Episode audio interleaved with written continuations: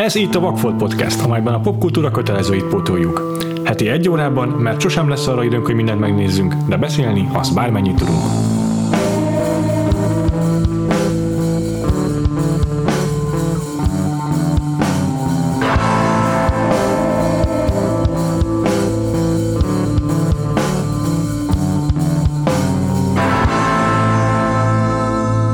Én Frivalszki Péter vagyok. Én pedig Huszár András. Mondd csak Péter, hiszel ufókban, az asztráltestekben, a telepátiában, az érzékeken túli érzékelésben, a kísértett fotózásban, a telekinetikus energiában, transzba esett médiumokban, a Loch szönyben és az első Atlantisban? A podcast kedvéért bármiben. Na, nagyszerű. Ez esetben jöhet a remake blokkunk következő filmje, az 1984-es Ghostbusters, valamint annak idei reboot kísérlete. Bill Murray, Dan Aykroyd és a szellemes vígjáték pun intended többi készítője nem sejtette, hogy az ektoplazmikus rémségekkel szembeszálló tudós csapatban több millió gyerek, kamasz és felnőtt fogja megtalálni példaképét. Uh-huh és még 30 év múlva is idézik a szállóigéket, dudolják a főcímzenét, vagy pozitron protonágyút ragadnak a sok-sok convention valamelyikén.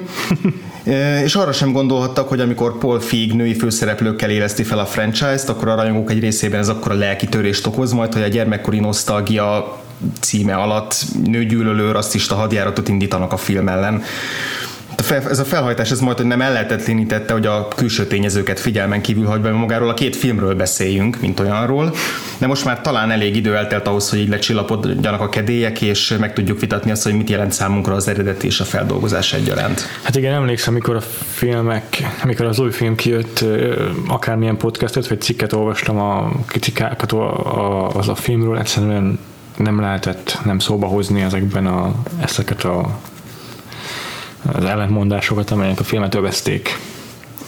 Úgyhogy örülök, hogy kicsit túl vagyunk már azon az én azt hiszem. Igen, és ezt meg is beszéltük előre, hogy ebben a podcastben lehetőség szerint minél kevesebbet fogunk szót ejteni erről, tehát nem fogjuk végigvenni a, a indokokat, a, meg, indokokat meg a háttértörténetet, meg így a kronológiát, hogy honnan indult és hová fajult. Szerintem, aki nem egy kő alatt él, azért nagyjából Aha. tudja, hogy ez miről szólt. Aha. Biztos egyébként szóba fog majd kerülni az adás közben, de igyekszünk ezt a háttérbeszélést tényleg csak a, a filmekről beszélni. Aha. Én így még gyorsan, mielőtt rátérnénk a, a ugye, ugye, ugye a múlt héten a, a Pitts Dragon esetében úgy terveztük, hogy az eredetiről sokkal többet beszélünk majd, mint a remake-ről, és aztán úgy, ha nem is egyenlő arányban, de majdnem, hogy kiegyensúlyozottan beszéltünk a kettőről, valószínűleg ez most is így fog történni, ugyanúgy az eredetivel kezdünk, és a, az újjal folytatjuk. Én azt javaslom, hogy mivel bele fogunk zavarodni abba, hogy mikor melyikről beszélünk, hogy a, egyezünk meg így a podcast elején, hogy az eredetit szellemírtóknak fogjuk mondani, az újat pedig Ghostbustersnek, és akkor Logikus. tök egyszerű lesz, hogy, hogy nem kell így eredetizni, meg, meg túlbonyolítani, akkor mindenki tisztában lesz az, hogy mikor melyikről beszélünk beszélünk, oké? Okay? Megfelelő. Jó, jó egyszerűbb, mint hogyha egyfolytában az évszámokat hozzácsapnánk a címhez, igen, vagy kitálnánk igen, valami alternatív címet neki, hogy azonosítható legyen. Igen. A másik pedig, hogy van egy kis csalás egy részemről a, ebben az adásban, ugye mindig úgy beszéljük meg az adás, hogy legalább egyikünk nem látta a film, az adott filmet. Én már lá, jelen esetben már mind a ketten láttuk az eredetit. Igen. Az a különbség, hogy én körülbelül egy hónappal ezelőtt láttam először. Tehát én úgy gondolom, hogy talán ennyi csalás még belefér, hogy úgy veszik, már hogy... a podcast közben. Igen, igen, hogy úgy veszük, hogy akkor ezt, így, ezt, ezt még így beleértjük a, a bakfoltomba, tehát hogy nem, nem most az adás kedvéért láttam először, Aha. hanem, a, hanem a, a, a reboot előtt, a Ghostbusters előtt néztem meg igen. a szellemírtókat. Igen. De, de így, így, így, még úgy vett, amikor a remake blokkal kapcsolatban beszéltük, hogy miket válogassunk, akkor ez, ez, így, még, ez így még simán belefért. Ja.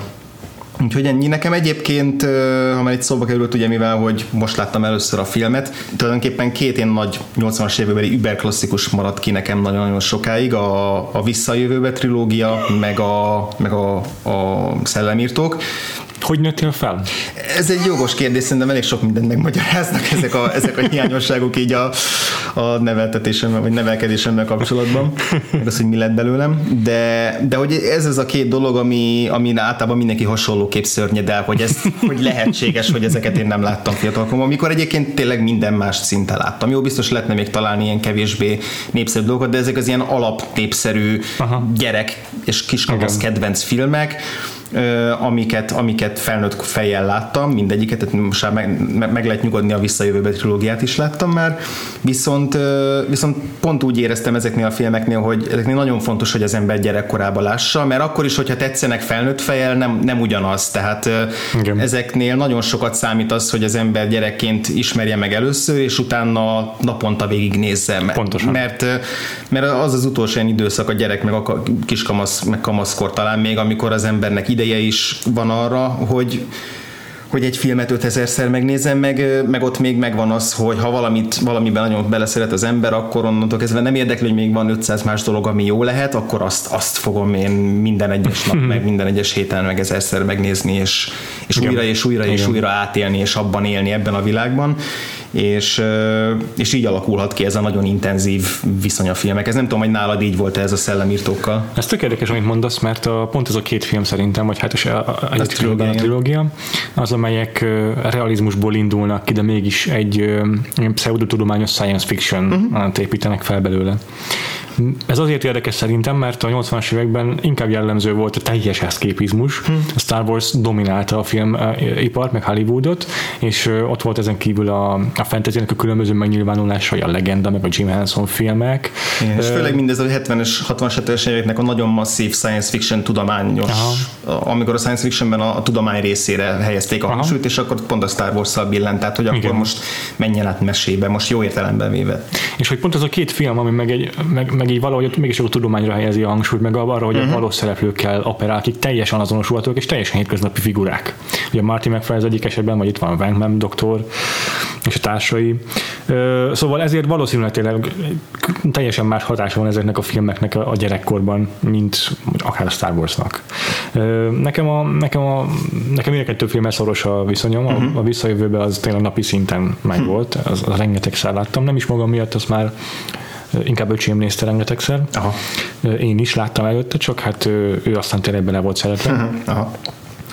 Nekem a Ghostbusters hm, a szellemírtók, szokni kell. Meg lesz ez. Nekem a szellemírtók is sokszor meg a gyerekkoromban, azért nyilván újra kellett néznem felnőtt korban, hogy így teljes mértékben tudjam értékelni, de már azt is megtettem már kétszer, szóval az alap, alapfilmélményt én nagyon-nagyon szeretem, és hibátlan, majdnem hibátlan uh-huh. filmnek gondolom, akár csak a visszajövőbe trilógiát. Uh-huh. Nem beszélve ugye a, a Groundhog Day-ről, amit csak azért említek itt meg, mert Igen. nagyon hasonló a, tehát az eredeti a kettőnek. Harold Ramis írta a, uh-huh. a kettőt részben, illetve a főszerepben ott látjuk Bill Murray-t, a, a straight man karaktert mind a két szerepben, vagy mind a két esetben igazából. És, hát az is hatalmas meghatározó élmény volt nekem gyerekkoromban. Aha, aha. Tehát Bill Murray-vel egyébként itt találkoztál valószínűleg először? Valószínűleg igen. Aha. egyébként igen, ugye Harold Ramis nevét mindenképp meg kell említeni, aki ugye Egon Spengler aha. szerepében is feltűnik a filmben, de színészként is. De ugye ő írta ezt a filmet, Ivan Reitman a rendező, és tulajdonképpen, hogyha az ő főleg a 80-as, meg a 90-es évekbeli filmográfiákat végignézzük, egyrészt, hogy nagyon szoros szálakkal kapcsolódnak, van, amikor Igen. egy Reitman által rendezett filmet a Harold Ramis írt, ja. de hogy annak az időszaknak a, a legnépszerűbb komédiáiban szinte, szinte mindegyikben valamelyikünknek benne voltak. Ez egy részük az itt van nem olyan ismert, tehát mint van a kedisek, az ja, ja, ja. golfőrültek. Az is egy olyan óriási SNL izé, reunion, mert benne igen, van igen. azt hiszem Chevy is talán. Igen, igen, meg a Meatballs, a Stripes, tehát vannak ezek, Aha. amik rendszeresen visszatérő címek ki föl Amerikában, de hazánkban ezek pont annyira nem gyűrűztek be. Ez mind azért van valószínűleg, mert náluk a Saturday Night Live az tényleg egy ilyen kulturális jelenség. Igen. És ami hozzájuk kötődik, az egy ilyen eleve nagyon közkedvelt figurák, hmm. legalábbis ez a korszak, az biztos, hogy nagyon közkedvelt igen, stábja igen, volt az SNL-nek, és akkor amilyen filmeket ők hmm. megjelentettek, az biztos, hogy pozitív érdeklődésre tartott számot. De és milyen fura, bocs, hogy a, Persze. hogy a Ghostbusters-ben meg a, a Gillian Holtzman karakter a játszó Kate McKinnon szintén SNL karakter, és az ő megfelelője igazából az Egon szerintem a régiből. Sőt, ugye tulajdonképpen mind a négy uh, Ghostbusters-es uh, fő, főszereplő SNL-es, csak van, aki már, már nincs benne, igen, tehát igen, a igen. jelenlegi kazból. Igen. igen. De ugye, egyébként ugye modernebb címeket, ugye az Ovi Zsaru, a Junior, a Csak egy kis pánik, ezek, ezekhez mindegyikük. Tehát a 90-es évek mhm. beli filmjeiket, azokat valószínűleg itthon is jobban, jobban ismerjük. Meg hát a, a a a, az SNL mellett még a National Lampoon vicc magazint kell megemlíteni, ami, aminek nagyon-nagyon nagy hatása volt, ahol, Ja. ahol pont ezek az emberek, Reitman, meg főleg Harold Ramis rengeteget közreműködött. Ez körülbelül olyan, mint a Mad magazin, Mad, csak aha. kicsit korábbi és ugye főiskolai közegből került ki, és az olyan paródiákról, meg, meg így a merészebb, izé, bevállalósabb, néha trágárabb humoráról volt híres. Tehát ez a, van ez a híres címlapjuk, amikor egy, egy kutyának a fejhez fegyver, pisztolyt tartanak, és akkor az a szöveg, hogy ha nem veszed meg ezt az újságot, akkor lelőjük ezt a kutyát. Tehát ez ilyen, ilyen híres borítójuk, és hogy és például ez a National Lampoonnak a különböző szerteágazásai, tehát hogy volt rádiójátékok, volt tévésorozatuk, filmjük, tehát például a Chevy Chase-nek volt az a nagyon híres vakáció sorozata, európai vakáció, ilyen vakáció, Igen, ilyen vakáció, na, na azonnal innen nőtte ki magát. Tehát, ezek így, ez a közeg ez így nagyon, tényleg nagyon szorosan összefonódott, és ebből, ebből jött ki ugye a szellemírtók, és konkrétan a Dan Aykroydnak egy, egy SNL-es uh, sketchéből jött az ötlet, hogy, hogy, uh, hogy ezt meg kéne, hogy, hogy kéne egy ilyen filmet csinálni, ahol paranormális jelenségek után kutatnak ilyen tökkel ütött alakok. Ráadásul ugye nálam ez egy ilyen szív, szívügy is, mert uh, Dan Aykroyd most is valóban hisz a szellemekben, egy csomó ilyen paranormális dologban. igen, igen. Tehát ő, valószínűleg a keletinél komolyabban gondolta ezt, a, Igen, igen, ezt az igen. egész történetet. Egyébként erről a National Lampoonról, meg a, úgy általában véve ennek a csapatnak a történetéről egy csomó tök jót lehet hallani a WTF podcastben, aminek van egy adása Ivan Reitmannel. Ugye hát Harold Ramis már elhunyt. Igen, igen. És hát igazából, hogyha az ember, tehát egy rengeteg ilyen oral history kijött most így a 30 éves évforduló kapcsán a, a szellemírtókról, meg egyébként is azért erről nyilván elég sokat cikkeznek, tehát így lehet tudni, Ja, hogy, igen. Hogy eredetileg teljesen más lett volna a szereposztása gyakorlatilag a, a, a filmnek. Bill Murray helyett John Belushi tervezték, mert ugye Dan Aykroyd és John Belushi voltak uh-huh. nagyon jóban a, a, az SNL-ben, és aztán a, amikor a Belushi nem vállalta, akkor helyére, uh-huh. akkor jött a, a Bill Murray, és aztán Bill Murray-re meg annyira rákattant mindenki, hogy azt mondták, hogy jó, akkor most Bill Murray szerepét növeljük meg minél nagyobb, és ő legyen tulajdonképpen a főszereplője a filmnek. Ö, akkor a, az Ernie Hudson helyett ugye a negyedik tagja Igen. a csapatnak, eredetileg Eddie Murphy, Eddie Murphy-t szerették volna. Úgy tudom, hogy viszont nagyon szeretett volna komolyabb szerepet a filmben, talán ez Igen. volt a gond. Igen, és milyen ironikus, hogy aztán amikor helyette Ernie Hudson-t castingolták, azzal a forgatókönyvvel, amit Eddie Murphynek szántak, amiben totál ki volt dolgozva a karaktere, hogy ő egy ilyen bombaszakértő, meg ex-pilóta, tehát hogy ilyen rendesen föl volt építve, hogy ő milyen figura, és akkor az Ernie Hudson ugye ezt, hogy igen, ez az a szerep, amivel most így berobbanok, Ó. és akkor így az első nap, amikor ment a forgatásra, akkor vagy minden egy nap előtte így átadták neki a megvágott forgatókönyvet, amikor mondták, hogy bocsi, mert, bocsi, de gyakorlatilag semmi nem maradt a Ja. karakteréből. Tényleg. Úgyhogy ez neki így, így, így máig egy ilyen nagy szívfájdalom, hogy, mm. hogy persze már túlépett rajta, meg szereti ezeket az embereket, meg fellép ezeken a Igen. minden ilyen, ilyen promóturné, meg rendezvényen, de hogy azért ez, ez biztos, Azért ő a negyedik tag akkor. ő a negyedik tag, igen, aki elve a film felénél bukkan fel, és igazából nem nagyon lehet Nem. róla semmit elmondani, hogy, Nem. hogy mi a szerepe, meg mi a, mi, mi a karaktere. Igen. Úgyhogy tényleg ebben a filmben egy ponton szinte minden korabeli komikus szerepelt volna, tehát nem tudom, a Chevy kívül. Ja. De hát akik végül benne maradtak, azért az is egy erős. Igen, hát itt az alapcsapaton kívül még itt van nekünk Rick Moranis, aki szintén egy ilyen ikonikus alakja a gyerekkorunknak valószínűleg. Hm. Ő, ő, az, aki a leg, leginkább komikus talán mindegyik karakter közül, tehát ő az egyértelműen a, hum, a, humor forrása a filmnek. A maga a kis izé, idióta, esetlen szerencsétlenkedésével. A szemben vele meg ott van az egyedül, egyedül olyan, olyan színész, aki komolyabb szerepet kapott, és nem komikus, az a Sigourney Weaver. Mm. Teljesen váratlan szerintem ebben a filmben. Én nem is emlékeztem rá gyerekkoromból. Mm. Tehát nekem, nekem így felnőttként újra nézve tök új volt, hogy ő benne van. Mármint leszámítva azt, hogy azért az interneten így az ember találkozott belőle aha. képekkel, meg ilyesmi, de hogy akkor a szerepe volt, meg ilyesmi, az nekem nem is, nem is emlékeztem rá. És ö, akkor most így újra nézve, bár mondtad, hogy már így gyerekkorod óta többször is láttad, de hogy most újra nézve még mindig megvan ugyanaz a hatás? Igen. Mindig ugyanannyira tudod élvezni? Tehát így nem vesztett semmit a... Nem. a Szerintem ez egy tökéletesen szórakoztató film. A, a, a scriptje nagyon faszán össze van rakva. Mhm. Igen, az egyedüli hiányosság talán az valóban, hogy, hogy Ernie Hudson karaktere az így se füle, se farka, Mhm. illetve mm, ma már néhány poén azért annyira nem biztos, hogy meg, tehát ma már nem írtak volna meg ilyen poénokat ebbe, ebbe a filmbe, uh-huh. de ettől függetlenül szerintem működnek.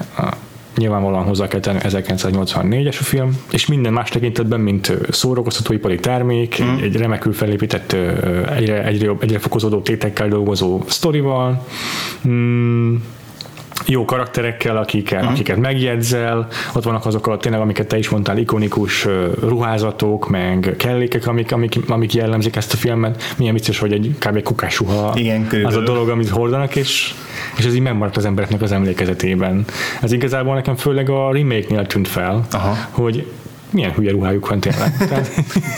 hogy így modern környezetben mennyire kilóg. Aha, aha, hogy mennyire semmilyen aha. valójában, aha. és hogy mégis milyen jellegzetes tudok lenni. Igen, drapkezes lábos, ennél jellegtelenebb ruhát nehezen lehet tudna választani. hát igen. Bezeg a kocsijuk, a szenzációs a hangjával, mindennel, az egy gyerekkoromban hatalmas. Ez, nem, most is nosztalgiával gondolok vissza, mert játszottam is, nem tudom, Ghostbusters-ös videójátékkal. Ha már itt tartunk, csak egy villámkérdés top 3, hogyan rangsorolná mondanád Kittet, a DeLorean-t és a Ghostbusters, a szellemírtók kocsiját. Hát DeLorean van az első helyen. Aha. Kit szerintem azért kerülhet a másodikra, mert van, van hogy hívják ki a személyisége, igen. És a Ghostbusters autó így a harmadik. Megjelenésre azért nem biztos, nem tudom. Na, jó ez így. Nyilván a DeLorean beszállnál be először. Így van. Ugyanilyen ikonikus izé, jelentője a filmnek a, a, a Stay Puft Marshmallow Man, azt hiszem ez így, így a, a körbe is jártuk ezzel a legemlékezetesebb Körülbelül. ilyen, kellékeket a filmből. igen. Aha, ami tényleg mindenhol visszatér volt, ami reklám is, amiben szerepelt, mm. tehát így, így rengeteg, rengeteg módon, meg helyen. Mm nem is próbálták megismételni lényegében ezt a, a remake-ben, vagy hát ott meg ugye azzal játszottak, hogy a hogy a Ghostbusters logón jelenlévő szellemet próbálják így feltámasztani, tehát rá, rá appelláltak arra, hogy ismételten a Ghostbusterök maguk teremtik meg a saját főellenségüket igazából. Igen. De azt hiszem egyébként ezzel már játszott vannak idején a rajzfilm, csak azt a részt nem láttam, szóval nem tudom hm. megerősíteni, de azt hiszem, hogy ez a poén már valójában a rajzfilmben megtörtént aha, egyszer. Aha, aha. Nekem nagyon tetszik még a filmnek a, a, a fantasy vonulata, vagy hogy mondjam, szóval ez, a, ez az egész érdekesen kidolgozott mitológiája, uh-huh. kezdve azzal, hogy ez az épület, amiben elszabadul a túlvilági gonosz, az egy ö, ilyen kultista építésznek a, a hagyatéka miatt ö, ilyen, ilyen bajóslatú hely, ez az az Ivo Sándor eleve a neve, milyen király, az emberek úgy tűnik szeretik Amerikában ezt a Sándor nevet, George R. R. Martin-tól kezdve minden, mindenféle írók, és ö, és az egész tényleg a, a, ahogy, össze, össz, ahogy összejönnek a különböző szereplők, a kulcsok őrzője, meg a nem tudom, a Keymaster, és akkor a Zul, meg a nem tudom, hogy Gozer. Gozer, igen, igen, az egész nagyon, és akkor tök úgy néz ki, mint a, a Gozer, úgy néz ki, mint David Bowie. az egész nekem nagyon tetszik ez a, ez a látványvilág, meg a, meg a hozzá kapcsolt uh, mitológia is sokkal érdekesebb, mint bármi a, a, a remake-ben. Nem, nem utálom a remake-et, meg semmi mm. ilyesmi ezért probléma nincs vele, az is szerintem tök korrektül meg van építve a története, de azért uh, jobban tetszik a mitológiája uh-huh. az eredetinek. Uh-huh. Uh-huh. Ez a másik dolog, amire egyáltalán nem emlékeztem amúgy gyerekkoromból, hogy ebben ilyen, ilyen démonok, meg ilyen szellemek, így név, név szerint megjelennek benne. Már kutya démonokra is? A, a, a kutya démonra emlékeztem, az úgy megvan, mert ugye már akkor furcsa volt az a hülye poén, amikor a házi buliban vannak Rick moranis és akkor megkérdezi valaki, hogy ki hozott ide egy kutyát, és így már gyerekként is furcsa volt, hogy miért gondolná valaki arra lényre, hogy egy kutya. Meg a végén persze emlékeztem erre a ilyen androgyn jelenségre, a gózerre magára, uh-huh. de de ezek kívül teljesen minden kiesett, tehát hogy így, így nem volt meg, hogy ezek ilyen névvel rendelkező démoni, természetfeletti uh-huh, lények, akikhez egy mitológia kapcsolódik. Uh-huh. És ezek egyébként így gyerekkorban beindították a fantáziát, tehát hogy voltak, voltak ilyen kitalálsz magadnak is sztorikat ebben a mitológiában, vagy egyszerűen csak így a, film keretén belül maradt meg, hogy jó volt? Tehát én mennyire emlékszem Inkább vissza. csak a film keretén belül maradt meg, hogy jó volt, és inkább a, a Stay Puft Marshmallow Man maradt meg az összes ilyen dolog közül, azt hiszem, meg persze a zöld takony lény. Aha, de az aha, inkább rajzfilm maradt visszatért állandó karakterként a Slimer, igen. De ennyi. Na, na, tehát így nem, nem, nem, nem akartál soha szellemírtó lenni. nem. A sok, a sok másik geek kedvenc foglalkozás ja, mellett. Ez, ez akkor kimaradt. ja, hát én azért így éreztem, hogy ennél, ennél hátrányból indulok úgy, hogy nem láttam gyerekkoromban, mert felnőtt fejjel pont ezek a részei, amik a, amik amik a legjobban működnek a filmben, meg amik miatt, ami miatt a legjobban szokás szeretni, ezek nem igazán működtek. Hm. Tehát én úgy vagyok ezzel a filmmel, hogy rendben van, jó, de, de, de nem tartom igazán kiemelkedőnek. Tehát Aha. azzal együtt, hogy persze értem, hogy miért, miért pont erre kattant rá egy teljes nemzedék, sőt valószínűleg több nemzedék is, és ja. azóta is én nagyon népszerű tud lenni, Igen. de hogy de hogy alapvetően, tehát én azon lepődtem meg, amikor megnéztem, hogy a, úgy arra számítottam, hogy ez ilyen hatalmas nagy izé, pad, pad, padlón gurulunk a röhögéstől ja, film lesz, hogy így sorjáznak majd a poénok, meg hm. a, a gegek, és hogy van benne néhány, de hogy ez igazából ilyen hangout film. Tehát az a lényeg, ja, hogy itt van, ez a, itt van ez a négy csávó, akik így, akik így ökörködnek és együtt lógnak. Tehát az első Marvel film. első bosszúállók film vagy? Lehet, csak arra gondolok, hogy hogy tehát ilyen lényegi veszélybe egyik karakter se kerül, uh-huh. olyan hatalmas tétek nincsenek, igen. város pusztul el ugyanakkor, igen, igen. Ö, és tényleg egy olyan film, amiben inkább a karakterekkel együtt lógni jó, igen. mint, mint szurkolni azért, hogy győzzenek, vagy ilyesmi. És hogy nem annyira a vígjáték részén van a hangsúly, mint, igen. mint inkább a természet feletti, meg a, meg a sci vagy a horror részén, ami persze a sci meg a horror is így tompítva van, meg finomítva, már ugye említettük, hogy a sci is nyilván inkább, izé, inkább ilyen pseudo izé, fantasztikum, az együtt, hogy tudósok a főszereplők, meg a, a horror sem annyira ijesztő, bár szerintem annyira pont ijesztő, hogy mondjuk egy 8-9-10 éves gyerek azért megijedjen mondjuk Persze, a izé, zombi taxi sofőrtől, vagy Van a, benne két-három olyan jelenet, ami azért elég hatásos. Igen, vagy akár a, a, a a könyvtárban lebegő rémtől. Vagy hát ugye a Sigourney Weaver megtámadó Zul, igen. az egy elég para jelenet. Igen, igen, tehát hogy azért vannak benne ilyen para jelenetek, és, és azért ezért is volt nagy siker, főleg annak idején, mert hogy mondjuk 84 előtt nem nagyon voltak ennyire népszerű blockbuster filmek, amik így keverték ezeket a műfajokat. Tehát nyilván voltak, mit tudom én, a a, az egy amerikai farkasember Londonban, tehát hogy volt, volt egy-két film, de hogy igazából a 80-as évektől indultak be ezek a filmek, a rémségek kicsinyboltja, meg ja, a szörnyecskét, tehát hogy ezek a, ezek a fajta vidám horrorok, vagy vidám és ezekben mondjuk a, a szellemírtók így az első, első nagy film volt. Aha. De így visszatérve az én benyomásaimra, tehát hogy, hogy sokkal viccesebb filmre számítottam, ja, és ezért is volt egy picit csalódás, hogy igazából nem voltak olyan, egy-két hely volt, ahol valóban felnevettem poénon, vagy olyan komi, helyzet komikumon, mm. de, hogy, de hogy alapvetően sokkal, nincs sokkal, de hogy alapvetően nem volt annyira falrengető a film. Ja, ja, ja hanem tényleg arról szól, hogy a karakterekkel mennyire tudsz azonosulni, és mennyire akarsz velük együtt logni, és igazából ez a nagyobbik hátrány nálam, hogy nem sikerült, tehát nem kerültek igazán közel hozzám ezek a figurák. Hmm. Anélkül pedig igazából nem nagyon lehet mibe kapaszkodni így a, a, a filmben, tehát maradnak ilyen apró részletek, meg egy-két kiemelkedő pillanat, de hogy rá is inkább a legfontosabb problémára, amit, ami, ami számomra leginkább visszavetette a film élvezetét, hogy kifejezetten nem volt szimpatikus Bankman. Oh, és come on. Ez a furcsa. Tehát, hogy De mindig ezt a karaktert játszom, már hány, hány Igen, és hogy korábban a Lost in Translation-nél beszéltünk arról, hogy Bill Murray-t egyébként mennyire kedveljük, és valahogy itt ebben a ebben a kontextusban lehet, hogy a franc tudja, hogy, hogy, hogy miért zavar itt igazán, vagy, vagy miért volt itt fura, de hogy az a fajta ilyen öntelt, beképzelt, mm, az. lekezelő... Nem annyira sármos, mint amennyire szexista? Igen, igen az, is, igen, az is benne van, meg ez a, ez a szarkasztikus távolságtartás. Tehát igazából mondtad, hogy straight man, és persze valamennyire straight man, de igazából az a, az a meglepő, hogy ilyen, ilyen nagyon kívülálló. Uh-huh. Tehát ő az, aki igazából hisz a természet fölöttiben, mert látja, de még uh-huh. akkor is így igazából próbálja így lekicsinyelve, vagy ja. lekicsinylő izé, megjegyzéseket fűzni hozzá, mert hogy neki ez az egész csak azért fontos, hogy becsajozzon. Megmen az előfutára annak a, annak a postmodern uh, hollywoodi karakternek, akiről már korábban beszéltünk, aki egyfolytában milyen metatextuális, meg intertextuális utalásokkal így mm. kvázi kiszól és azonosul a nézővel azzal, hogy mi is tudjuk, hogy ez röhelyes, de mi benne vagyunk. Tehát, mm. hogy, hogy mi az, aki ténylegesen ezeket kimondja, csak valahogy annak idején ezt még sikerült ízlésesen árnyaltan megoldani, szerintem legalábbis az íróknak. Nem, nem, nem annyira egyértelműen blatáns módon fordul bele a kamerába az, az, a szereplő, és mondja bele, hogy ez tényleg helyes.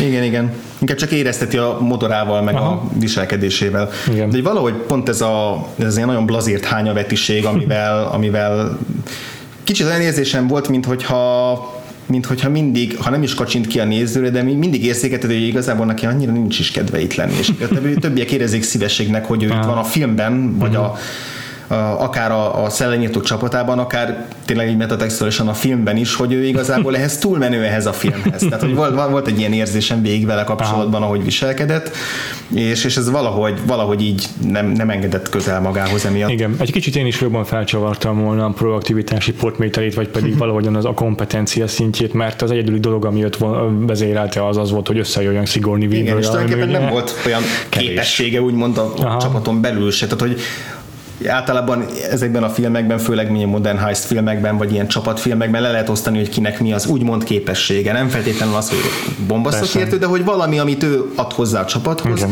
Ő tényleg a, ezt a cinikus vagánságot adja hozzá a csapathoz, és ezen kívül ez semmi, semmi lényegeset.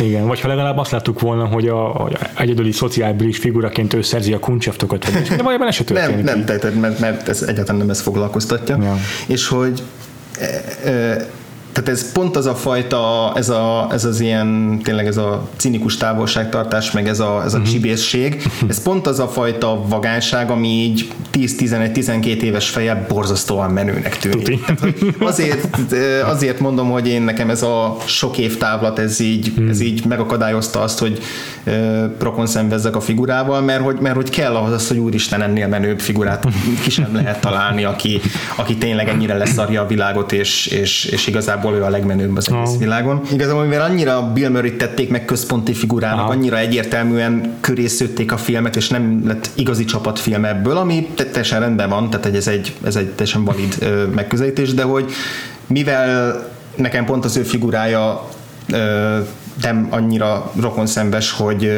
hogy így hozzá kapcsolódva végig vigyen a filmen, így, így aztán maradnak a mellékszereplők, tehát nem például Egon Spengler sokkal nagyobb benyomást tett rám, részben Harold Ramis hangja miatt, tehát már az a, az a váratlanul mély és ilyen Igen. bariton, komoly orgánumokban elő, hogy egy gyönyörű hangja van.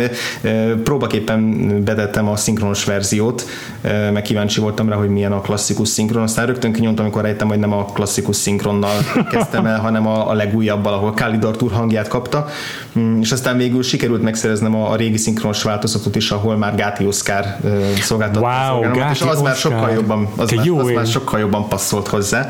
De még így sem pontosan az a, az a nincs meg az a zengzetessége, ami, amitől nagyon jó volt ez a figura.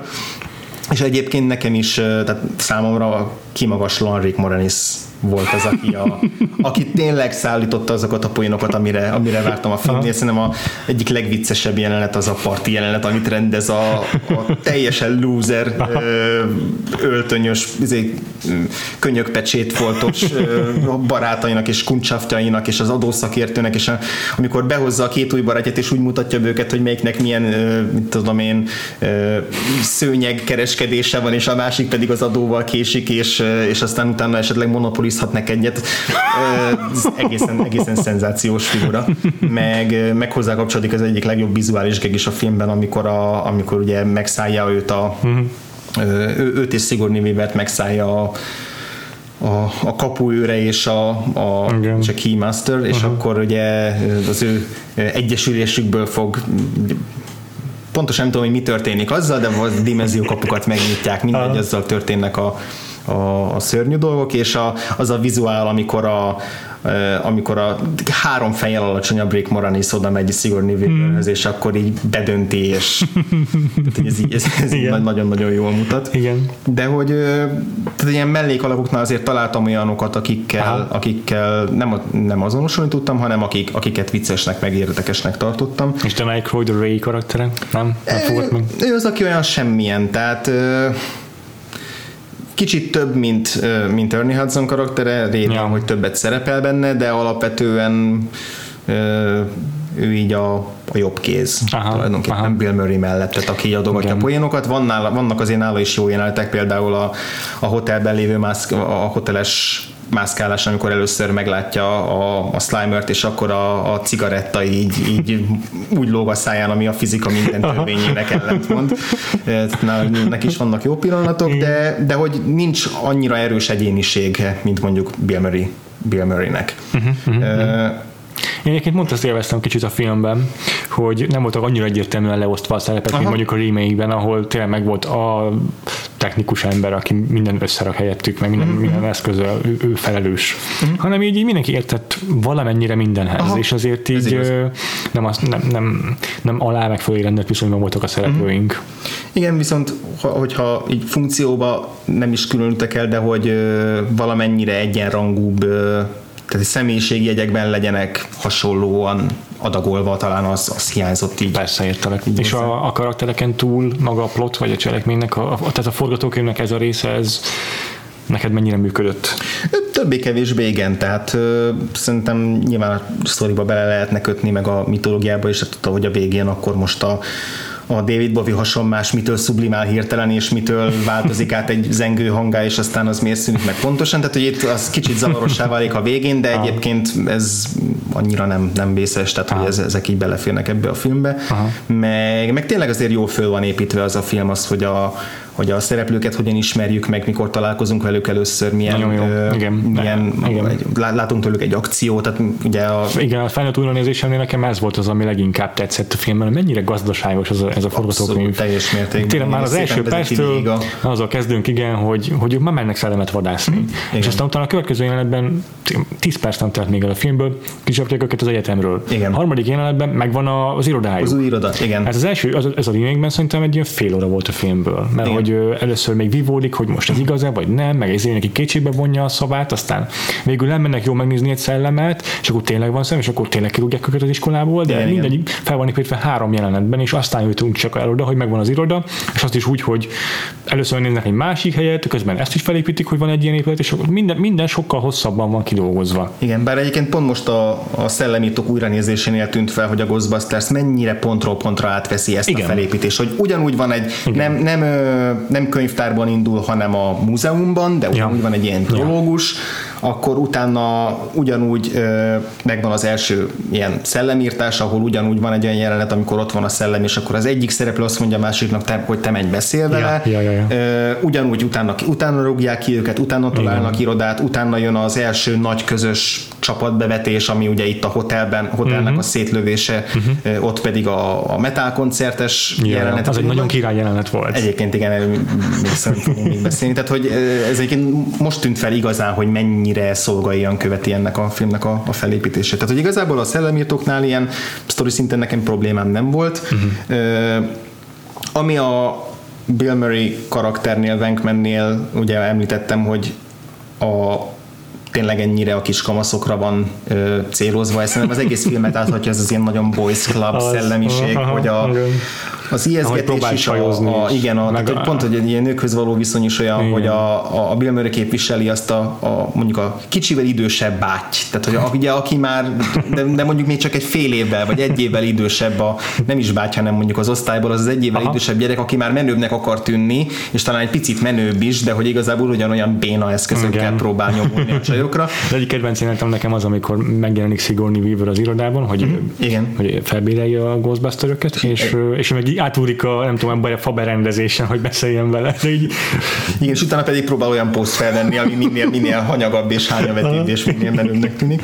És hogy vele szemben ugye ott van Spangler, aki a, ugye az Uber kocka, meg ja. aki, aki, aki így a a, még így a szociális készségei nem igazán, ja. nagyon introvertált, nagyon, nagyon csak a tudománynak él, és amikor a, ugye a titkárnő, aki szintén, szintén egy kurva jó karakter, Aha.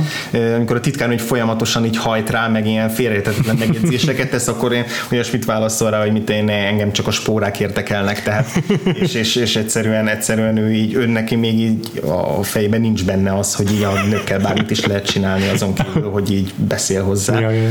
Tehát, hogy, hogy, hogy ez, ez mind ilyen nagyon nagyon, tényleg nagyon nem infantilis, de hogy ez a, Aha, ezt, a, ezt a fajta ilyen nagyon éretlen szellemiséget követi, és ezért, ezért lehet hozzá annyira, uh-huh. annyira kötődni. Uh-huh meg hát nyilván azért is, mert hogy, mert hogy ezek olyan hősök, akik az eszük miatt lesznek hősök, meg a hát miatt. Tehát, hogy ez pont ez, a, ez az ilyen nerd álom, hogy akkor, akkor attól leszünk menők, hogy a, a, a tudományban hiszünk, a természet felettiben is beigazolódik a gyanunk, és aztán fogjuk a, a, az ágyút, és azzal azzal győzünk, és hogy közben, közben tehát hogy, hogy ez a fajta ilyen vágybeteljesítő dolog is így nagyon benne van a filmben. Az nagyon tetszik nekem a remake-ben is, ahol ezt még sokkal inkább ki is mondják. Tehát itt azért ez nem fogalmazódik meg a textuális mm. szinten, viszont a remake-ben meg így folytában Kristen Wiig karaktere azzal érvel a Melissa McCarthy karakterének, hogy de hát most hidd el, hogy ez így van, mi tudományos módszertant használjuk, mm. és ott vannak a bizonyítékok, meg kell őket gyűjteni, meg kell ismételnünk, és, és, és, és be van igazolva, hogy az, az összes elméletünk. És annyira szép, hogy van egy ilyen tudományosan kidolgozott mm. milyen pseudo... Módszertan, meg szemlélet, igen. És az egésznek van egy ilyen alapja, hogy ők tudósok, akik ezt el akarják érni, és be akarják bizonyítani. Igen. És így milyen érdekes, hogy ez a 84-ben ez még mennyire ez mennyire máshogy csapódott le, mint ma ugye a, a, az, az, hogy a, ma kvázi a nördöknek áll a világ, csak ez Post még, csak ez Tyson érában élünk már. Izé, sok, sok nörd még nem képes feldolgozni, hogy ők most már a, nem, a, nem többé nem az underdogok. Aha de hogy, és persze az, a Ghostbustersben meg benne volt ennek egy másik vetület, hogy itt még ugye négy nő volt a főszereplő, és hogy nők, mint tudósok, ez, ennek az elfogadása még mindig ugye más volt, de hogy alapvetően ez a fajta ilyen nerd szemlélet, ez, ez ma már egy tökéletesen mainstream-szerű elfogadott dolog legalábbis sokkal-sokkal elfogadottabb, mint, mint 30 évvel ezelőtt, amikor még, még szerintem valakit, aki szellemírtóként volt, azt még simán a szekrénybe zárták az iskolában. Tehát, hogy ott még, ott még azért megvolt ennek az a fajta, ez a fajta élménye is, hogy, hogy úristen, ezek a, ezek a básznon a legmenőbb komikusok, meg a legmenőbb arcok, és hogy, és hogy ők is olyan, olyan nördök, mint mi. Igen. Azt hiányoltam a remake egyébként, amit a történet felépítésnél kb. ott válik el a dolog, a kettő között ott válik el a, a sztoriban, ott van nagy különbség, hogy miután az első egy-két sikeres bevetésükön túl vannak a, a szellemírtók, utána van egy hosszas montázs, amiben látjuk, hogy befutnak és sztárok lesznek. Mm. A Ghostbusters a remake csak azt a néhány szellemet írtják ki, akik a cselekmény szempontjából fontosak. Mm. Mert az ott fel van építve egy nagy ilyen összeesküvés, hogy hogy mondjam, aminek mm. a végén legezzük a főgonoszt, és kicsit azért hiányoltam azt, hogy ők tényleg azt a, nem tudom, ahogy látunk a képernyőn, nem tudom, hat szellemet, azokat Aha. intézték csupán el. Aha. Míg, míg az eredetiben igaz, hogy fel kell hozzá kicsit függesztenünk a, mm-hmm. a hitelt, a, hitel, a, a, azt, hogy kicsiben mondjuk azt a sztorit, mert, igen, igen. mert hogy akkor bukkanak fel a szellemek, amikor ők bukkannak fel. Tehát, hogy így milyen jó, hogy kapóra jönnek, amikor pont, aha, tehát, hogy, aha. és nincs magyarázva a történet értem. szempontjából az, hogy miért lett hirtelen ekkora a, a szellem aktivitás New Yorkban, mm. de, de hirtelen egy csomó elintézni valójuk támad, amint kialakul a cég. Értem, értem. Persze a remake ezt ügyesebben kezeli, mert ott meg van magyarázva mindez, viszont pont ettől meg olyan, olyan, olyan kiszámított. Aha. Aha. És hogy egyébként akkor azt mondod, hogy neked úgy többé-kevésbé tetszett az új a igen, igen. is. Aha, szerintem teljesen rendben van, meg az sokkal humorosabb is, tehát az tele van fel, hangosan, tehát olyan gegekkel, amikkel hangosan fel lehet röhögni. A cselekmény is tök jól működik, és, és vannak ilyen iszonyatosan cool jelenetek, tényleg hát a, a, a rock koncertres uh-huh. első nagyobb bevetésük, az tele van olyan felvételekkel, hogy így érezt, érezt hogy ezek a karakterek mennyire coolak. Uh-huh. Van egy gyönyörű jelent, amikor egymás után bekapcsolják a, plazma, nem tudom, proton akármi ágyújukat, és a kamera így távolodik, és mind, amint bekerül a képbe a következő ö, tagja a szellemírtóknak, abban a pillanatban kapcsolja be a, a sugár mm. fegyverét. És ez olyan jól néz ki, hogy így, mm. így, így kocsizik mögött mellettük a kamera. Igen, ez egy jó sikerült jelenet. Meg tele van ilyen olyan játék, amik egyértelművé teszik, hogy ezek nem nördök, ezek nagyon cool alakok. Mm. Tehát így, így, van egy ilyen, so, sokkal jobban ki van ezen mellett ki van domborítva ez a, ez a jellegzetesség a karaktereknek. Van, van, van a, a, az ilyen csetlőbotló figura, Igen. ugye ő a, ő a, a Kristen Wiig, akkor van a, ugye Melissa McCarthy tulajdonképpen a straight man játsza ebben a filmben, tehát ő az a, ő a, a normális figura, aki, aki reagál az őrültebb környezetére, bár szerintem a Kristen még is egy picit a straight man játsza, és ez, ezek egy kicsit így, tehát egy két straight man egy kicsit túl sok ebbe a filmben, Aha. tehát hogy azt éreztem. És akkor a, ugye a, a Kate McKinnon az őrült, kiszámíthatatlan, teljes, teljesen ez egy zakkant figura. Mm. Uh, és a Leslie Jones pedig Hát nagyon hasonlít a karakter tulajdonképpen a, a Winston Zedmore által játszott Ernie Hudsonra. Igen, csak ő kapott egy konkrét hátteret, hogy miért, miért, miért érdemes őt bevenni a csapatba, Igen. hogy ugye ő is sokkal jobban ismeri New York történetét, és, Igen. és így járul hozzá a csapathoz. De amúgy igen, tehát egy ilyen, így, így, ilyen szempontból fel lehet osztani őket. Uh-huh. Szóval nekem, nekem pont, pont ez volt a zavaró, hogy jobb, így, ilyen értelemben jobban le vannak osztva uh-huh. a szerepek, és, és, a, és a komédia is jobban megvan azt közöttük, hogy melyiküknek milyen típusú poénok állnak jól. Uh-huh. És, és ilyen sokkal egyértelműbb ettől kezdve, hogy akkor kire, milyen poénokat fogunk írni, és ettől lesz sokkal humorosabb is persze a film. Csak csak pont ez az, hogy ez egy egyértelmű komédia, mert általában a sitcom gegekből jönnek a viccek. Míg az eredetiben a Wankman egy olyan figura volt, aki tudott viccelődni, akinek volt saját humorérzéke. Mm-hmm. Meg az új filmben amilyen jó volt a szereposztás, szerintem olyannyira alulírták a szerepeket, majdnem Aha. mindenkinél. Tehát én, én azt éreztem, hogy, uh-huh. hogy nagyon rámentek arra, hogy oké, okay, tudjuk, hogy a Kristen Wiig a, milyen szerepeket szokott játszani, akkor most is egy olyan szerepet fog játszani. Melissa McCarthy pont érdekes, hogy ő rá is azt szokták mondani, hogy mindig ugyanazt a tenyeres talpas paraszt ö, nőt játszik, de hogy igazából, hogyha megnézzük a filmét, mindegyikben teljesen más figurát játszik, más más kompetenciával és másfajta Aha. képességekkel és más személyiségjegyekkel. Uh-huh de hogy, de hogy ebben őt, őt is, meg Kristen véget is úgy éreztem, hogy túl szürkék a figurái. Aha. Tehát, hogy Igen. rájuk akartak felfűzni egy olyan drámai szállat, amit aztán kb. 10-15 perc után elfelejtettek, és a fináléban gyorsan vissza akarták hozni, és ami szerintem egyáltalán nem működött. Tehát az, hogy Igen. ugye az ő barátságuk az megszakadt egy ponton, amikor, amikor Kristen még úgy döntött, hogy ő már nem akar hinni ebben, és ő már nem akar utána menni ilyen parafenomén dolgoknak. Uh-huh és akkor ugye ennek a filmnek kellett volna arról szólni, hogy az ő barátságuk hogyan szilárdul meg újra, és hogyan lesznek megint egy csapat, és ez, ezt mondom, az elején volt pár jelenetben megemlítve, és, és annyira erőteljesen vezették föl, hogy annál furcsább volt, hogy aztán tökéletesen megfeledkeztek róla. Ja. És hogy ezért működik sokkal jobban abban a filmben a két mellékszereplő. Egyrészt talán azért, mert őket kevésbé ismerjük, tehát két McKinnon meg Leslie jones igazából csak az ismeri, akkor ez a rendszeresen nézi. Aha. És hogy emiatt kevesebb előzetes ismeretünk van róluk, és emiatt meglepő egyszerűbbek, váratlanabbak, hogy mit nyújtanak a vásznon, meg a figuráik amúgy is sokkal váratlanabbak Igen. és harsányabbak Igen. és Igen. erőteljesebbek. Igen. Érdekes egyébként, hogy, a, hogy ebben a filmben muszáj volt betenni egy ilyen csapaton belüli konfliktust, ami hát a karakterfejlődésnek adta a vázát, hm. míg az eredetiben nyoma sincsen. Tehát ott, ott így... egyetlen nincs karakterfejlődés. Nincs. Mindenki pont ugyan az elején meg a végén. És az egyedüli fejlődés, vagy hogy, mondja, történet, hogy mondjam a történetben, az az, hogy, hogy ilyen semmilyen elismertsége nem rendelkező csapatból lesz egy nagyon cool és népszerű csapat. Uh-huh. És ez benne a fejlődés, igen, és ezzel igen. így el van a film. Ez De az is ilyen eleve elrendelt. Tehát az is, hogy egy pillanatig se gondoljuk, hogy ez a csapat nem lesz cool, és nem áll össze. Igen, igen, igen. És igen, ez, igen. igen ebben vannak itt, hogy a modern forgatókönyvírásnak a, hogy mondjam, a, a, vagy a modern blockbuster írásnak a Aha. szabályaihoz próbálnak igen. igazolni igen. ezzel a, ezzel a filmmel. Nekem sokkal kevésbé működött a, a Ghostbusters-nek a, a forgatókönyve mind neked, tehát hogy a, hm.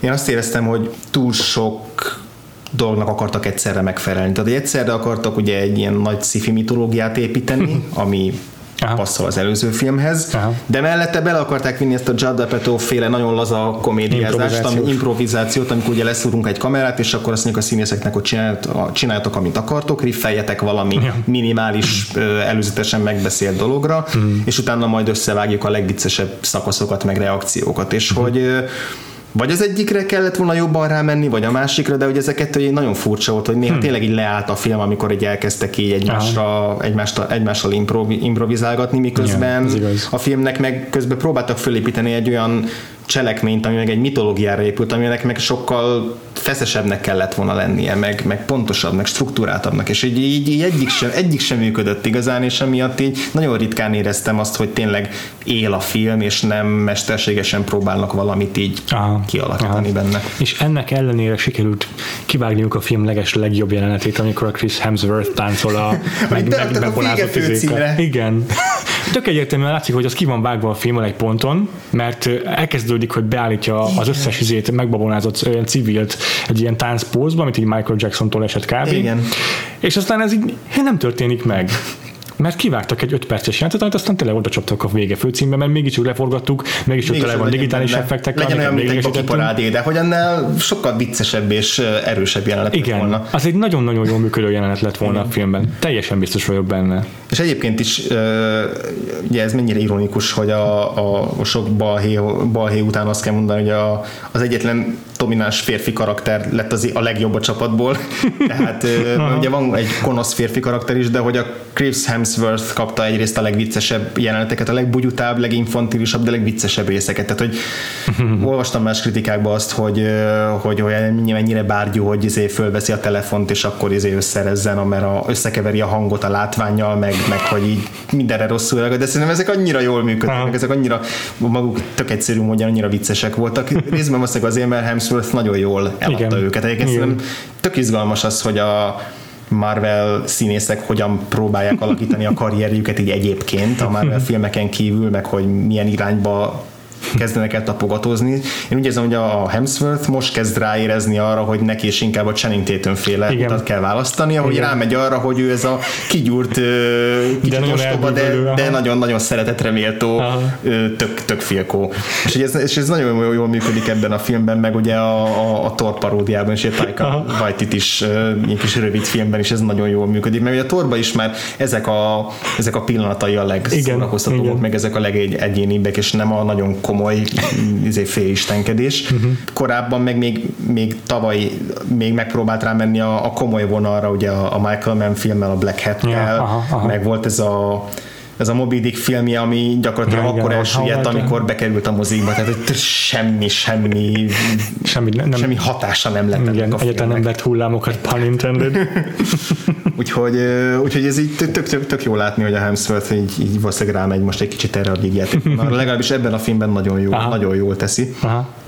Tehát, tehát hogy az, igen, az új filmben is vannak jó mozzanatok, amik elsősorban a színészekhez köthetők, Igen. mert egyébként a Paul Fixen nagyon elbarmolja a végén a finálét is, tehát hogy az, az, az tudjuk, hogy akciót egyébként sem tud rendezni, vagy itt se tudott rendesen Aha. rendezni. Aha.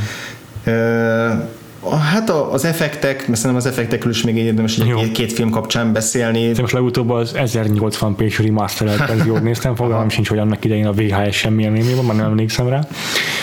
Jó, jónak nézem, jó, jól néztek ki az effektek szerintem. Jó, egyértelmű, hogy oda vannak rajzolva a szellemek a képre. Igen, a szellemautóban. Igen, de, de attól függetlenül mm, szerintem tök hiteles volt a film. Hmm. Tehát nagyon kevés olyan momentum volt, ami, ami nagyon kilógott. Hmm. A, Stay, Pa- a Stay Puft Marshmallow mellett ez egyben király. Az nagyon jó. És annak a belépője, tehát az a, az, az a Rick Moranis mellett nekem a másik hangosan Ah. nevetős jelenet, mert hogy annyira abszurd az, hogy megjelenik az óriási habcsók ember, és, és sikerül úgy ijesztő és félelmetes lennie, mint a bohócoknak a horrorokban. Tehát, Aha. hogy valahogy a, ez a mosolygós figura ilyen óriásira növekedve a sötét maketvárosban, ez Aha. valahogy annyira annyira eltalált. Az is milyen, hogy egyszer csak így besötétedik, és itt éjszaka lesz a igen, filmben. igen, igen, igen. De tök jó megvan alapozva a filmben a Stay Puft Marshmallow, mert vagyis hát van egy ilyen kis gag, valójában nem foreshadowing, csak amikor hazaér a bevásárlásból Sigourney Weaver és felrobbanak a tojások, akkor mellette pont a marshmallow csomagolás van ott. De nincs köze persze az, az a végéhez, csak, csak egy ilyen vizuális poén. A, az újban meg látszik, hogy oda ment el az a 100 plusz millió dollár, amit a költségvetésben igen. fogyatoztak, hogy nagyon sokat költöttek a, digitális effektekre. Szerintem nem volt érdemes. Tehát, Szerintem tehát ez, ez, nem olyan film, aminek blockbuster költségvetésből kellett volna elkészülnie. Látványosan néz ki, mert tényleg szép, meg így egy szinten van nagyjából a Crimson Peak-kel, ami tavaly tényleg ö, lenyűgöző, szellemes látványvilággal rukkolt elő. Nem, mert, Pedig abban még nem is, nem is minden volt digitálisan megoldva. mert hogy a, a kísérteteknek a, a dizájnjára gondolsz. Ha persze, Igen. persze a kísértetek dizájnjára. Nagyon szép. Mert ugye, ugye a, a Crimson Peak-ben ott volt az, az a felgeteges épület, amit felépítettek, Ja, ami azért uh-huh. tehát igazából ott az volt a Ez igaz. az volt a nagy pozitívum annak a filmnek, és nem annyira maguk. De egyébként igen, tehát a kísérteteknek a kialakításában valóban nagyjából hasonló. Nagyon hasonló kettő. szerintem. Egyrészt tök realisztikusan néztek ki, mármint így kézzel fogatónak Mhm. éreztem a szellemeket, másrészt meg, mint hogyha ugyanaz az ember rajzolta volna, vagy álmodta volna meg őket. Meg hogy ezek így igazából nem a Karib-tenger kalóziai kísértett csontvázaiból származnak, mert hogy valahogy én azt érzem ezekben, a, Mhm. a, mint ahogy a, a csápos szörnyek is ugye visszatérő elemei a, a, a szörnyfilmeknek, a kísértett filmeknél meg valahogy, mint hogyha azt határozná meg, az, Aha. hogy hogyan nézzenek ki a, Ja, tényleg lehet. démonok. Pedig hát sokkal izgalmasabban is lehetne ezeket elképzelni, csak valószínűleg van egy ilyen nyelvi eszköztára a, a filmeseknek, meg a digitális trükkösöknek, Igen, igen. és akkor ahhoz standard ragaszkodnak. dolgokhoz. Igen. És hogy itt, itt igen, valóban a, ugye a nosztalgia nosztalgiát akarták megidézni azzal is, hogy a fő szörnyeteg az itt, a, ahogy mondtad korábban, ugye ja, a logónak a, ezért egyébként nekem a nosztalgiával se tetszett, ahogy bánt az új film, tehát főleg a második felében, amikor elkezdték így ezért belögdösni az ajtón a régi filmnek a szereplőit, és, és ott, ott, ott, mindig úgy éreztem, hogy, hogy egyszerűen így, mint hogyha így ezért satúféket fogott volna a film. Tehát mm. főleg a Bill Murray az nagyon-nagyon rossz volt. Egyrészt azért, mert Bill Murray semmit nem csinált, tehát ja. hogy ő szemmel láthatólag nem nagyon akart ebben nagy energiákat belefetszülni ebbe a szerepbe, de hogy, de hogy ott, amikor tehát minden egyes kikacsintásra kellett időt hagyni, és hogy minél hülyebbek legyünk az eredetihez, nem, tehát ez rá, túl sok energia ment erre rá a helyet, hogy, hogy egy izgalmas új ja. meséljenek el, szóval ez nagyon kihagyott zicsernek érzem. Bill cameo volt ugye a legjobban kiemelve a filmben, mert hosszabb játékidőt kapott. Majdnem mindenki egyébként a vége, vége fő ja. címre tolták be. Ja, ja, ja, ja. Nem tudom, Rick Moranis talán az egyedül, aki nem tért vissza az élőszereplők közül. Vissza. És, de a Bill Murray karaktere meg így az volt a szerepe, hogy konfliktusba kerüljön a szereplőkkel, de nem emelkedtek a tétek tőle mégsem. Semmi, tehát, így, így, tehát következmények nélküli volt az ő megjelenése, uh-huh. nem volt feszes sem a jelenet, nem. igazából nem volt értelme a, nem. annak az egész nem. jelenet sornak. Úgyhogy igazából a, a Ghostbustersnek a legnagyobb erénye tényleg a casting, a, igen, az, igen, igen. Ahogy a Marvel filmeknek is egyébként, tehát ott is ugyanaz van, igen. hogy a, a, a remek színészek, vagy a, akár ugyanez igaz lehet nem csak a Marvel filmekre, hanem a a Star Trek-ekre is, tehát azért az első két résznek nem volt mhm. kiemelkedő a forgatókönyvben. Ott is elvitte a, a kémiája a szereplőt. De akár még egyik a, a, az új Star Wars-ot is említhetjük, ami, ami jó film szerintem, Aha. de hogy azért egy gyengébb cast sokkal zavaróbbak lennének a hibái. Tehát, igen, igen. Is. Tehát, hogy azért igen. a Disney-n belül nagyon-nagyon jól tudnak uh, színészeket válogatni. Ja, ja, ja. és ugyanez, ugyanez volt igaz valóban a Ghostbusters-re is. Igen, tehát ugye ott volt egy csapat, aki borzasztóan jól működött volna együtt, hogyha kaptak volna valamit, amivel dolgozhatnak, ja, ja, ja. de azért így is voltak tényleg jó pillanatok, mint a a két McKinnonnak a nagy hős jelenete a végső csatában, amikor az lassítva beúszik, és a két ostorral, és tehát, hogy az, az igen, tehát, hogy ott, ott nem tudom hány millió kislánynak lett meg az, hogy ki, ki akarnak majd válni. igen. Ezeket picit hiányoltam a régi filmből, tehát uh-huh. lehet, hogy jól lát volna annak is egy-két ilyen manisát. Igen, igen, hát ott, ott, ott igen. Az még egy más, más szellemiség volt ott tényleg így a, sokkal visszafogottabb. Ami meg egyébként rokon szembes, hogy, hogy visszafogottabb a, a léptéke Persze, annak a filmnek, igen.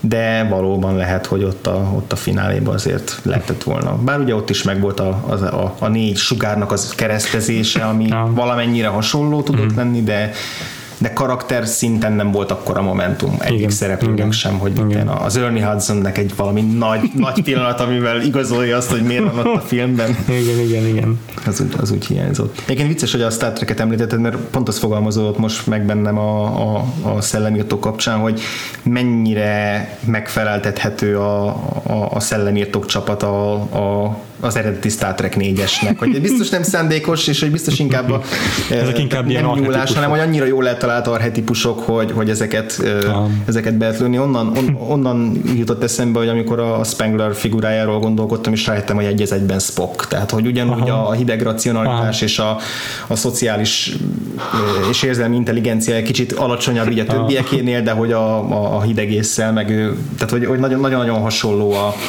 a figurájuk, és hogy a, ugye Venkman meg egyez egyben Körk, akinek minden küldetésnél az a lényeg, hogy becsajozzon. A, a, a Denekroidnak meg van egy ilyen McCoy jellegű, kicsit zsémbes figurája, és hát ugye marad a negyediknek Scotty, aki meg ott van, mert ott kell lennie, de igazából a lényeg még a stáblistába se kerül be. Tehát így, jó, jó, jól meg lehetett feleltetni őket egymásnak. De ez, igen, ez valószínűleg inkább azt dicséri, hogy a Star Treknél mennyire, mennyire ugyanúgy, ahogy beszélünk ezekről a szerepleosztásokról, hogy mennyire jól eltalálták ezeket ah, a figurákat, hogy aztán így felismerhetőek ezek a típusok későbbi csapatokban is. Igen. De amiről még nem beszéltünk, az pedig a filmnek az ikonikus zenei témája, mm. ugye a 80-as évekes popot, eh, hogy behozták a filmbe, ami meg, tök meghatározó nem csak ebben, hanem így a, a visszajövőbe filmekben is, a, igen. amiket Marty hallgat iskolába menet. Igen, igen, ugye Izé Beverly Hills is arról ugye az Axel Foley fő téma, ja, ami tényleg, szintén ilyen nagyon-nagyon... A szinti témák azok ilyen nagyon erőteljesek voltak ebben a korszakban. De jól, jól is hangzanak, tényleg nem, nem öregszenek rosszul ezek a dalok szerintem. Nagyon. És hát a Ray Parker Jr.-nak a, a klasszikus főcímzenéje az tényleg olyan, ja. hogy hogy, Ez ma is nagyon hogy a, és menő. most így a Ghostbusters bemutatás, bemutatója előtt tényleg napokon keresztül folyamatosan az járt a fejembe. Csak attól, hogy a, arra gondoltam, hogy meg fogom nézni a Ghostbusters. Mert egyszerűen a, automatikusan én Pavlovi reflexel ö, beindul, de egyáltalán nem bántam. Tehát, hogy ez Ja. egy, az egy nagyon megunhatatlan dal, és Igen. nagyon, Igen. nagyon jól működik, a, ahogy, főleg ahogy a, a szellemírtók elején beúszik a főcím, és megszólal az elején a főcímzene a, a a könyvtárosnő sikolyára izé, vágva. Aha. Ez azért, azért nagyon, jó, nagyon jó indítás. Úgyhogy, de egyébként amennyire imádom ezt a főcímzenést, szegény Ray Parker Jr.-ról nekem már mindig csak a and sketch jut eszembe, mert az egy, az egy, ezt majd belinkeljük a show mert az, az egy életre meghatározta, hogy, hogy Ray Parker Jr.-ra a, a életművét potom pénzért el. árulni próbáló, Ja. az összes filmhez pocsék és pontosan ugyanúgy hangzó főcímzenét kitaláló alkotóként gondoljuk, ez egészen hibátlan. Igen, igen, igen. Ugye amikor most volt a valamelyik, talán, talán Jimmy Kimmel hívta össze a, a, az új meg a régi stábot Wow. egy közös ugye a bemutató körül, és akkor volt egy szerintem egy nagyon furcsán kínos 5 perc, amikor a Ray Parker Jr. eljátszotta élőben a számot, és így nagyon hosszan játszott. Tehát, tényleg, ilyenkor általában azért pár, egy, egy másfél perc szokott lenni, és akkor utána elvágják az epizódot, és itt a teljes számot majd 5 percen keresztül játszották, és közben oda terelték a, az összes színészt, hogy táncoljatok, és egy idő után nagyon-nagyon feszengős volt, hogy látszott rajtuk, hogy így meddig kell még itt táncikálnom, de hogy, de hogy ott is, ott is rögtön az ugró, már, már csak az ugródba, hogy miért nem, miért nem Jordan Peele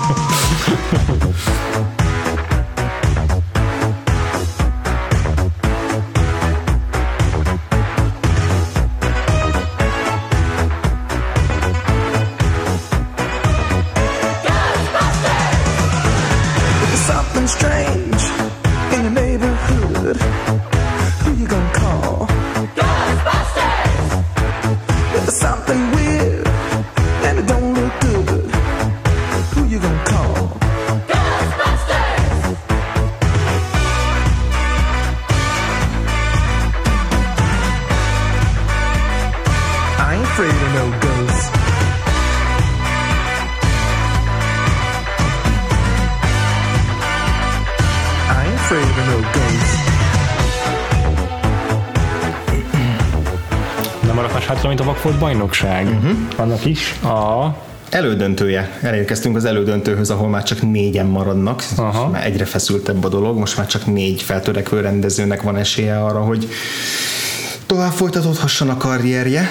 Nézzük meg, hogy kik estek ki az előző fordulóból, és kik maradtak bent. Nézzük.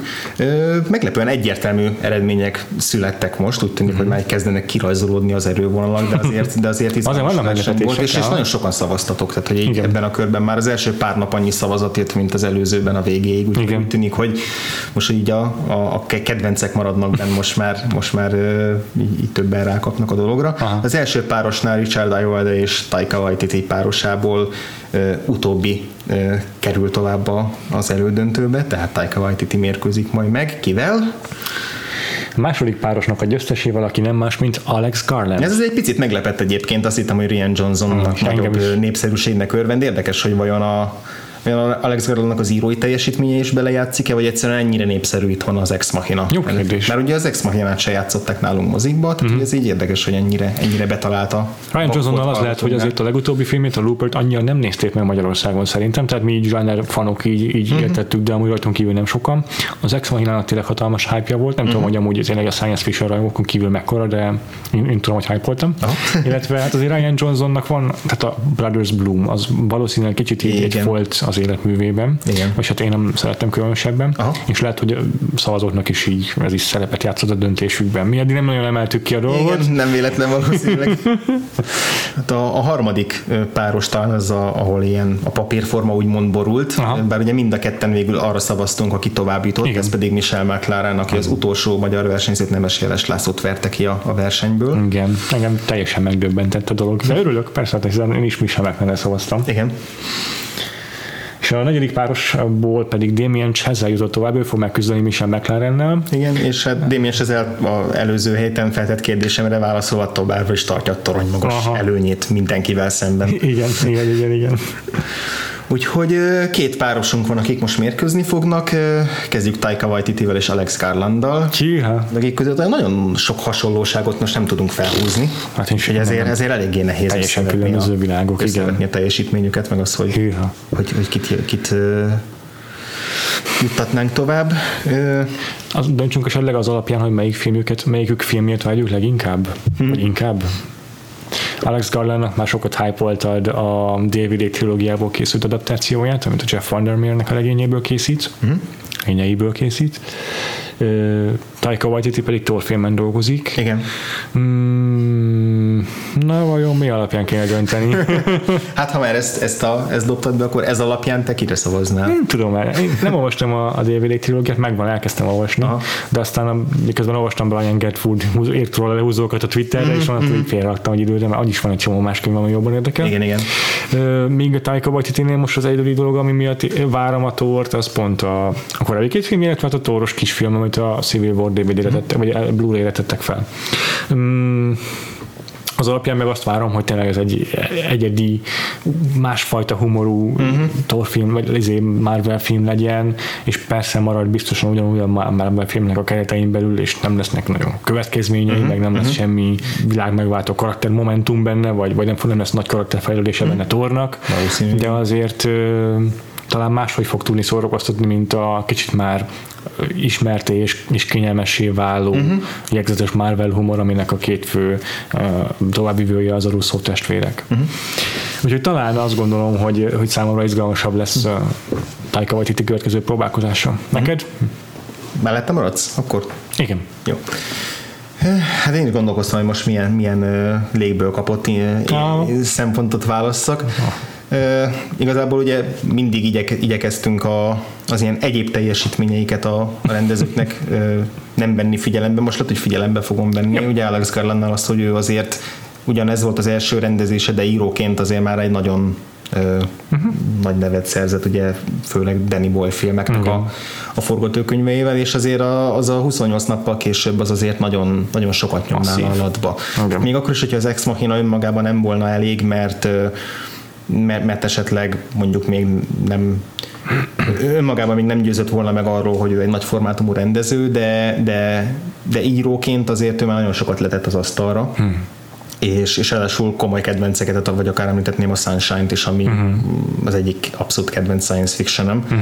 így unblock, uh-huh. minden, még a, a harmadik ektes műfajváltásával együtt is. Uh-huh. Úgyhogy én valószínűleg ezért fogok rászavazni, azzal együtt, hogy Taika Waititinál pedig ugye ott a Flight of the Conchords, amiről szintén viszonylag keveset beszéltünk vele kapcsolatban, uh-huh mert hogy ott, ott azért nem ő volt a, a fő ember Aha.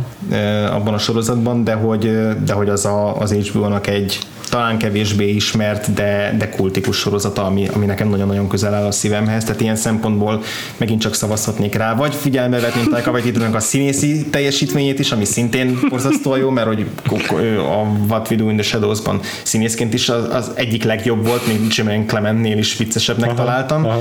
de maradok Alex Garlandnál az, az írás miatt, úgyhogy kíváncsi vagyok arra, hogy ő nyilván íróként is részt fog venni a saját következő filmjében, és ez azért, ez azért egy picit talán, talán egy pici forral így előbbre tolta most nálam. Második párosítás uh-huh. se tartom könnyebbnek, hát, főleg, hogy megint teljesen különböző műfajokban kell gondolkodni.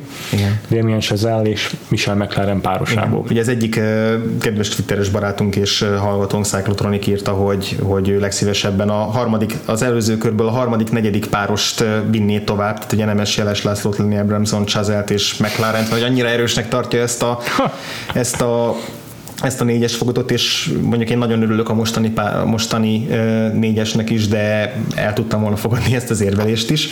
Úgyhogy ilyen szempontból talán még egy fokkal nehezebb is a választás, mint, a, mint az előző körben, ezt csak azért említettem, mert, uh, mert Michel McLaren tényleg egy, egy ultimate kedvenc tévés rendezőm, és, uh-huh, és nagyon-nagyon uh-huh nagyon-nagyon jónak tartom, de azt hiszem, hogy nem, nem fogok tudni, bármennyire is a, a elcsépett klisés választás, meg Damien Chazelle, de, de hogyha feszültségkeltésben, feszültségteremtésről van szó, pont ők ketten olyanok, hogy mind a ketten el tudták érni azt egy-egy művőkkel, hogy így hiperventilálják, tehát hogy szabályosan a remegjek és, és lezsibbantjon az arcom, és utána kelljen pár perc, amíg így a, a pulzusom meg a szívelésem lecsökken, ugye a már korábban is említett One Minute-es leszámolás jelenetnél a, a Breaking Badből, illetve a Whiplashnek a befejezése. És, és a kettő közül egy kicsit egy, megint egy hajszál dönt, de egy a Whiplashnek a befejezése az annyira csodálatosan crescendóval tetőzi be azt a filmet, és a feszültség egész filmen való adagolását annyira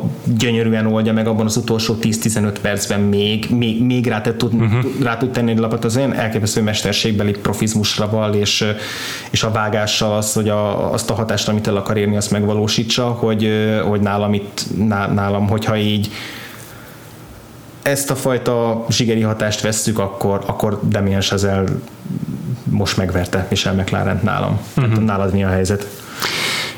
Nehéz a döntésem, nehéz döntenem, de azt gondolom, hogy a, minden, amit mondtál a Whiplash, hogy szerintem is tök uh-huh. igaz, de fenntartom a két, jó, tudjuk, hogy a La La Landet is imádja az összes fesztivál rajongó, vagy a fesztivál közönség, aki, aki, aki részt vett a vetítéseken Velencében.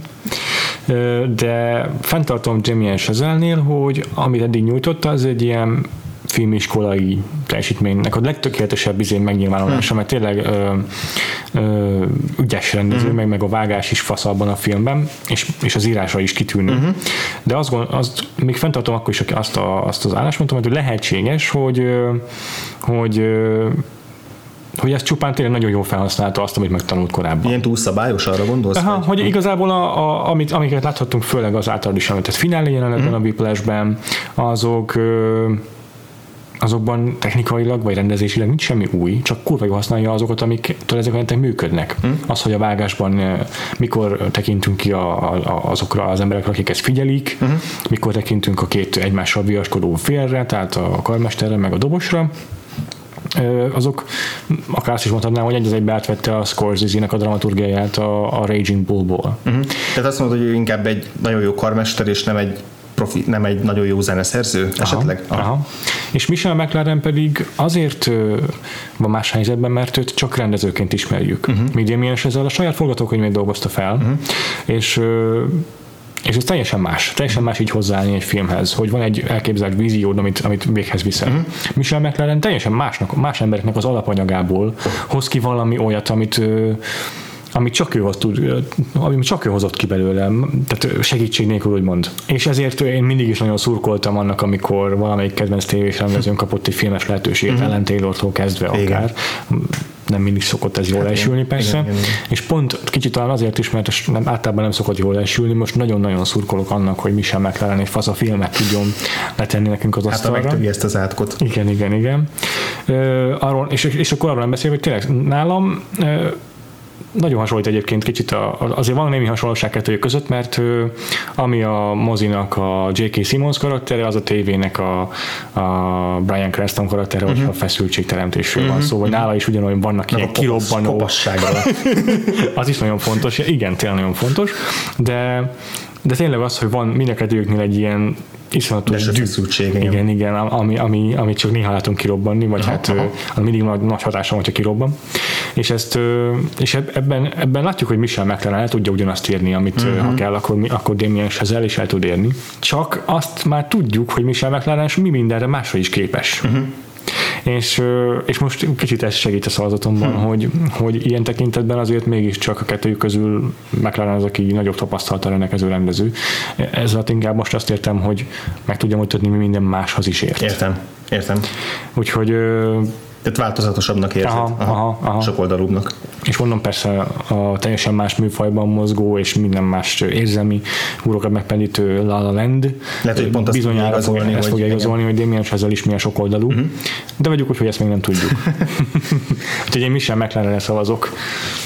Jó, hát akkor rajtatok a sor, hogy kiket juttatok a döntőbe, mert most már csak, most már csak uh-huh. a döntő lesz hátra, illetve azért azt gyorsan említsük meg, hogy bronzmeccset is le fogunk futtatni, tehát hogy azért azért a harmadik, negyedik helyezett uh-huh. is meg fog mérkőzni egymással, de hát annak ugye mind bármilyen sporttornál mindannyian tudjuk, hogy az egyrészt kicsit oldottabb lesz, mert kevesebb a tétje, de az igazából már csak egy ilyen vigazdi hmm. az ő számukra, az igazi nagy tétje majd a döntőnek lesz, úgyhogy azért ilyen, ilyen szemmel szavazzatok majd, hogy hogy kik fognak összecsapni a döntőbe, Aha. ez abszolút rajtatok múlik, úgyhogy a szavazást azt megtetitek természetesen, ahogy eddig, úgy továbbra is a vakfolpodcast.hu-nak az éppen aktuális szavazós posztjában, Aha. illetve kommenteket is várjuk, hogyha, hogyha vannak érveitek nektek is arra, hogy kire szavaztok, és miért illetve ugyanezt a Twitteren is közöltitek velünk, engem a Gains aláhúzás, G-A-I-N-E-S aláhúzás nicknév alatt. Engem Freevo név alatt értek el, és vitatkozhattok velem, hogyha hülyeséget mondok, F-R-E-E-V-O. Természetesen az összes posztunkról a Facebookon is értesülhettek, uh-huh. a facebook.com per Podcast cím alatt illetve ugye aki az iTunes-ra feliratkozott, azonban is leszedheti az új epizódokat, és, és oda is lehet kommentelni, ott is lehet ratingelni minket. Okay, csak válaszolni sem tudunk rátok, úgyhogy... Igen, néha megnézhetitek azért még a Letterboxdot, hát hogyha valamelyikünk egy, egy vakfák szó alatt rászánja magát, hogy, hogy használja azt a, azt a teget. Ígérem, egy héten belül portolok mindent. Nem, már elkezdtem. a szignálunk az az Arthur zenekarnak a szerzeménye, és hát jövő héten melyik filmmel fogjuk lezárni, melyik dupla filmmel fogjuk lezárni a remake blokkunkat, Péter? Hát ha minden jól megy, akkor sikerült én a dupla filmmel lezárnunk, mert jövő héten mutatja be a hét mesterlövést. Uh-huh. És a, hát idézőjelvetéve eredetit fogjuk megnézni, tehát hmm. a, az amerikai Igen. hitmesterlövészt. Igen. Most kihagyjuk ebből a képletből a Kurosawa féle hét szamurájt, hmm. majd később ebben szerintem még lesz alkalmunk foglalkozni szerintem vele. Is. De most egyelőre a két hétmesterlövészt fogjuk majd Igen, összevetni. Ez nekünk is időben is gazdaságosabb, illetve hmm. egy órába így is ritkán tudunk beleférni, és nem akarunk három filmről nem, nem, nem, nem, nem, És itt úgy, úgyis az az érdekes, hogy mivel kifejez, kimondottan a, a, a, a hétmesterlövész West fogják remékelni, úgyis az e, ebből jelen esetben az a releváns, hogy ahhoz hogyan nyúlnak, mm. úgyhogy Western lesz hétmesterlövész, és utána, utána pedig a, a döntőnek a győzteséről Így fogunk az. beszélni majd egy adásban, az jövő héten fog kiderülni, hogy ez ki lesz és melyik filmje, úgyhogy addig is sziasztok! Sziasztok! Hi, I'm Ray Parker Jr., writer and performer of the Academy Award nominated hit single Ghostbusters from the major motion picture Ghostbusters. But that's just one song. I've written so many other major motion picture theme songs and submitted them throughout the years.